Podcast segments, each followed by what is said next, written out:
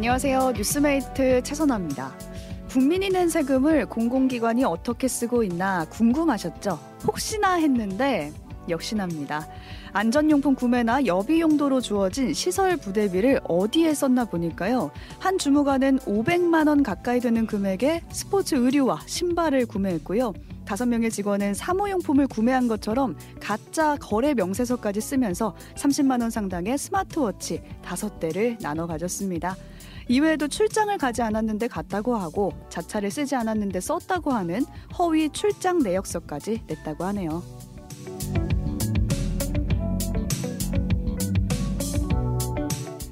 그렇게 부적절하게 집행된 시설 부대비는 3년여의 기간 동안 12억 원이 넘었습니다. 세금 낼 마음이 뚝 떨어지는 오늘 여러분의 생각은 어떠신지 보내주세요. 단문 50원, 장문 100원의 정보 이용료가 드는 문자 샵1212 또는 레인보우 앱 유튜브로 참여하실 수 있습니다. 2023년 12월 5일 화요일 오뜨밀 라이브 시작합니다.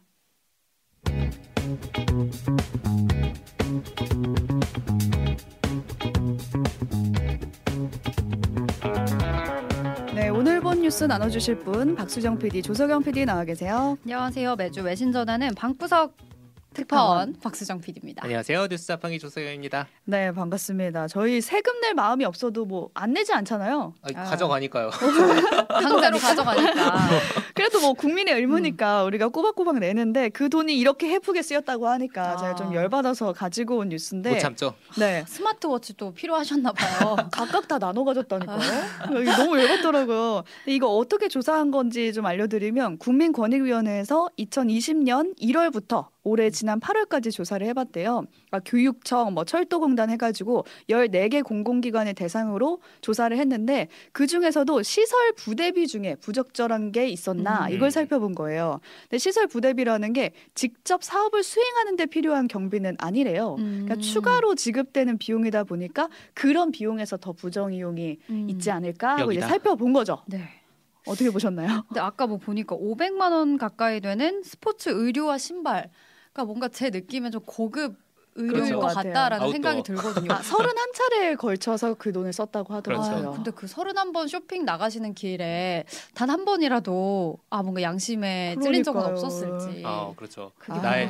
내가 낸 세금 이걸로 환수하자라는 생각이었을지. 아, 너무 슬프네요. 지금 보면 김치만두님이 배정된 예산을 다 써야 다음에 예산이 안 주기 때문에 일부러 더 쓴다고 해요. 우리가 이걸 알고 있죠. 보도블럭. 고도블럭. 아, 근데 참 이런 방식도 문제긴 한데 어쨌든 그래도 네. 쓸 거면 사실 사업에 써야지. 그렇죠. 그러니까요. 지금 이호준님이 세금으로 유럽 여행을 이게 제정신인가요?라고 보내주셨는데 유럽 여행도 갔더라고요. 이 그러니까. 돈으로. 어. 너무 슬프잖아요. 어떻게 우리의 세금을 이 피 같은 돈을 이렇게 쓸 수가 있나? 그 때만 되면 나오잖아요. 외유성 출장 논란 뭐 그쵸. 이러면서. 그러면 이 돈으로 유럽 여행 가서 이강인 유니폼 사갖고 돌아온 거 아닐까요?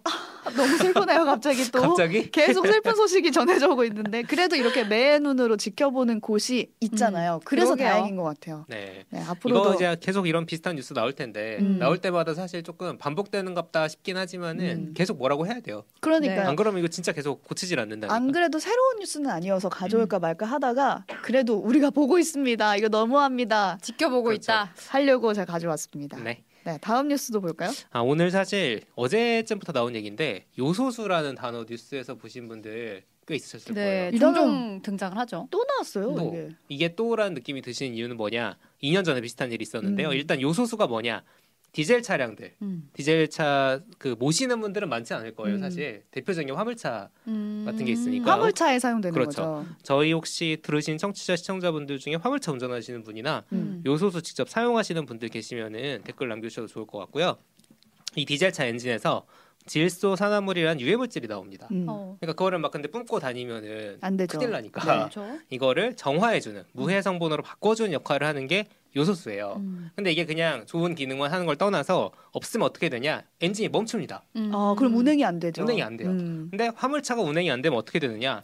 여러분 배송 받으시는 거 많이 있죠? 택배가 안 오고. 그렇죠. 택배가 안 오죠? 근데 택배가 문제가 아니라 나라가 안 돌아가요. 왜냐하면 음. 공사장 멈추지 자재 안 음. 돌아가니까 공장에 들어가야 될 재료들 안 들어가면 공장도 멈추지 물류가 멈춘다. 음. 이게 이제 큰 문제가 돼가지고 2021년 10월에 한번 요소수 대란이라는 게 있었습니다. 음. 맞아요. 이 요소를 왜그못못 못 구하게 됐냐? 이게 중국에서 제일 많이 나거든요. 음. 네네. 생산을 제일 많이 해요. 그래가지고 그때 중국에서 갑자기 수출 통제를 하면서 큰일 났다. 이제 음. 몇 주치밖에 없다. 그- 이 뒤면은 막 무슨 화물차들이 파업하는 것도 아닌데 나라가 멈춘다. 그쵸 그쵸. 이 난리 난리가 나가지고 그때 몇 날 며칠 뉴스에서 난리가 났어요. 진짜 막. 그 뒤로 기억나요. 제가 처음 본 모습이 주유소에 어. 뭐 요소수 품절, 뭐 맞아요. 뭐 플래카드 요소수 있고. 없음 뭐 이런 없음. 식으로 맞아요. 다 붙어 음. 그 단어를 그때 처음 알았거든요. 그리고 뭐 한 명당 한 개씩만 드립니다. 맞아 맞아. 뭐 화물차 기사님도 전화 연결하고 그랬어요. 제가 음. 방송할 때. 어. 그렇게 난리가 나고 2년이 지났는데 그렇죠. 지금 또 약간 요소수 대란이 또 나는 어. 건가? 그래서 그렇죠. 중국에서 또 수출을 통제하는 건가 이런 생각도 그렇죠. 들고요. 기억하시는 분들은 그럴 텐데 음. 중국에서도 이번에 또 수출 음. 통제가 시작이 됐습니다. 어. 그러니까 중국제가 가격이 싸고 품질이 좋아요. 아 그래요. 그러니까 이게 둘 다 좋아 버리니까 이거 음. 말고 답이 없는 거예요. 음. 그래서 뭐, 뭐 며- 며칠 전부터 중국이 한국으로 가는 요소를 우리나라로 치면 관세청 음. 같은 데서 잡고 있는 거예요. 허가를 안 내주고. 왜요? 그러니까 왜냐라고 물어보면 중국 정부는 공식적으로는 우리 통제하는 거 아니야. 라고 하면서 너네한테 안 보낼 거 아니야라는 식의 메시지를 주고는 있는데 네. 어쨌든 허가도 안 해주면은 못 넘어오니까 불안하잖아요. 속이 우리는 타네요, 진짜. 이거 가지고 이제 여러 분석들이 나오는데 지금 중국에서도 요소가 부족하다. 음. 아 라고 자국에서도 하니까. 부족하니까. 그렇죠. 뭐 지금 다른 나라 인도 같은 데가 특별히 많이 이걸 가져가기 때문에 음. 자국에서 쓸 것도 부족할 수 있으니 잠깐 가지 말고 기다려라는 식으로 통제하는 거 아니냐라는 분석들이 나오고 있습니다. 음. 그러니까 실제로 아까 말씀드린 것처럼 요소수는 진짜 내가 화물차를 운전하지 않더라도 우리 삶에 진짜 되게 필요한 그렇죠. 어, 당장에 우리한테는 필요 없지만 그쵸. 정말 그 물류가 아예 안 그쵸. 움직일 수 있으니까. 물류가 안 움직이면 나라가 다 멈추는데. 나라가 멈춥니다.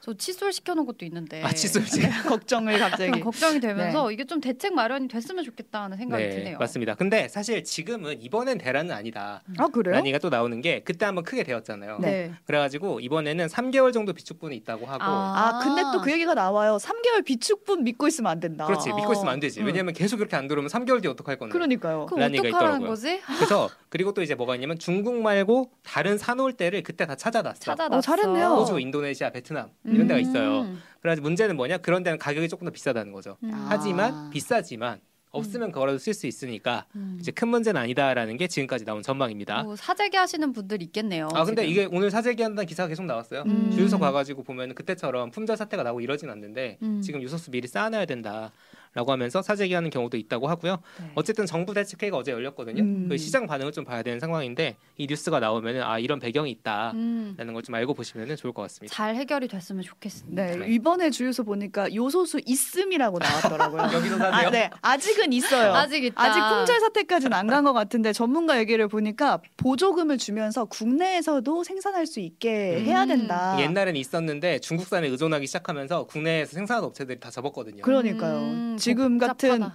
네. 상황에서는 좀 더 적극적인 대책이 필요한 거죠. 반복되지 않으려면. 그렇습니다. 제가 네. 가져온 소식도 좀 네, 잠깐 소개해 주시죠. 나눠볼게요. 워싱턴 포스트의 보도인데요. 한국이 우크라이나에 공급하는 포탄이 유럽 전체에서 공급하는 포탄보다 더 많다라는 단독 보도를 했습니다. 우리가 주는 폭탄이요? 그렇죠. 이게 우리가 어- 언제라는 생각을 하시는 어, 분들이 많을 우리가 겁니다. 언제 폭탄 두고 있어 하시는 분들이 있을 텐데 이게 어찌 된 사연이냐면 일단 러시아 우크라이나 전쟁이 2022년 2월에 시작이 됐어요. 그러니까 벌써 조금만 있으면 이제 만 2년을 채우거든요. 그렇죠. 근데 그 동안 우리나라가 우크라이나에 인도적 지원을 하고 있었다는 사실은 다들 이제 알고 음. 계실 텐데 뭐 뭐 구호물품이나 그렇죠. 거. 뭐 의료 장비나 구호품이나 비살상 물자 같은 건 계속 보내고 있었지만 무기를 직접적으로 지원한 적은 없었거든요. 예, 미국은 계속 해달라 그랬는데 음. 우리가 이제 러시아 외교 관계도 있고 음. 이런 걸 제대로 하려면 또 국회에서 얘기가 되고 해야 되니까 그렇죠. 안 하고 있었죠. 적을 만들면 안 되죠. 그렇죠. 근데 오늘 워싱턴 포스트 보도에 따르면 우리나라가 미국에다가 155mm의 포탄을 빌려주고 또 미국이 이 포탄을 우크라이나에 지원을 하고 있었대요. 쓰리 쿠션이죠. 그렇죠. 근데 문제는 그 모든 수량이 유럽 국가 전체가 우크라이나에 지원한 수량보다 우리나라가 단독 으로 지원한 수량이 더 많았다는. 겁니다. 음. 네. 이게 사실 예전에 음. 이렇게 하고 있을 것이다. 이렇게 하려고 한국이 미국에 포탄 빌려주고 있다는 얘기는 계속 나오긴 계속 했어요. 나왔어요. 아. 네. 근데 이거를 워싱턴 포스트가 빡 확인했다라고 하면서 보도를 내버리니까 확인했다로. 예, 우리나라도 이제 사실상 우크라이나 전에 간접적으로 뭐 끼어들어가는 상황이 된 거죠. 참여를 한 셈이 되는 건데 음. 우리 정부에서는 계속 우리는 비살상용 물자만 지원한다는 입장에 달라진 게 없다라고 이제 얘기를 하고 있는데 그래도 이제 워싱턴 포스트가 보도를 해버렸기 때문에 그러니까요. 뭐 러시아나 다른 국가들이 어떻게 반응할지 우리가 지금 알 수 없는 상황입니다. 적은 안 생겼으면 좋겠는데. 적은 안? 생겼으면 네, 좋겠죠. 무섭네요.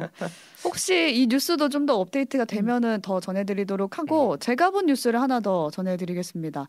우리도 모르는 사이에 음. 불법 촬영을 당하고 있을 수도 있다라는 또? 소식이었어요. 지겨워요. 어제 상당한 소식. 심야 시간에 그 자율주행 버스를 아. 운행한다 이런 뉴스 있었잖아요. 얘기 들었어요. 근데 앞으로 이런 자율주행 차량이나 로봇이 도로에서 다니는 그런 모습을 더 많이 더 자주 볼 수 있을 거란 말이에요. 아, 이제 미래로 기술이 갑니다. 네. 발달되면서 벌써 전국의 17개 시도에서 자율주행차 시범 운행 지구가 운영 중이래요. 그러니까 더 볼수 음. 있는 거죠. 근데 이 자율주행에서 눈 역할을 하는 게 뭐냐?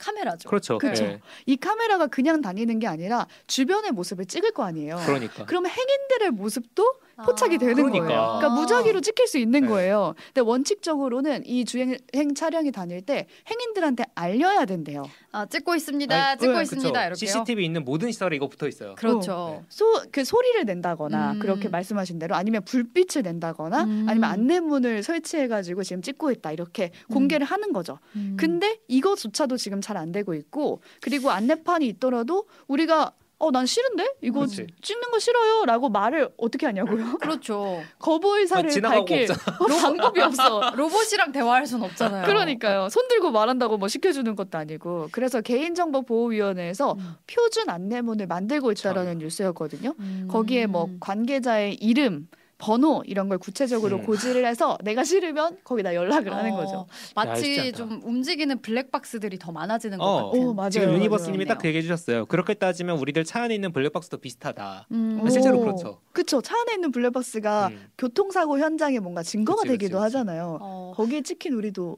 꽤나 있을 텐데. 그러니까. 촬영 당하는 것도 당하는 건데 이게 어느 범위까지 어떤 용도로 사용되는지를 좀 정확히 알고 그러니까. 알수 음. 있으면 좋을 것 같아요. 블랙박스 같은 경우는 사실 사고 났을 때 뽑아가지고 그렇죠. 하는 음. 용도를 우리가 대충 인지하고 그쵸, 있는데 있으니까. 이 AI 기술 가지고 수집한 영상들 음. 과연 어디다 쓸 것인가 쓰는지. 그쵸. 알 수가 없네. V라도 해야 될까요? 지나갈 때?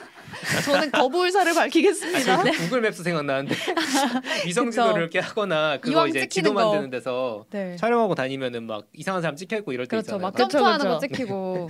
그리고 그렇습니다. 자율주행 사업은 지금 규제가 점점 풀리고 있거든요. 음. 근데 개인정보 보호는 그러게요. 조금 한 발 늦게 음. 뒤따라가는 느낌이어서 음. 좀 속도를 맞출 필요가 있겠다 이런 생각은 들더라고요. 네. 한문철 변호사님 일 많아지시겠다고 하시네요.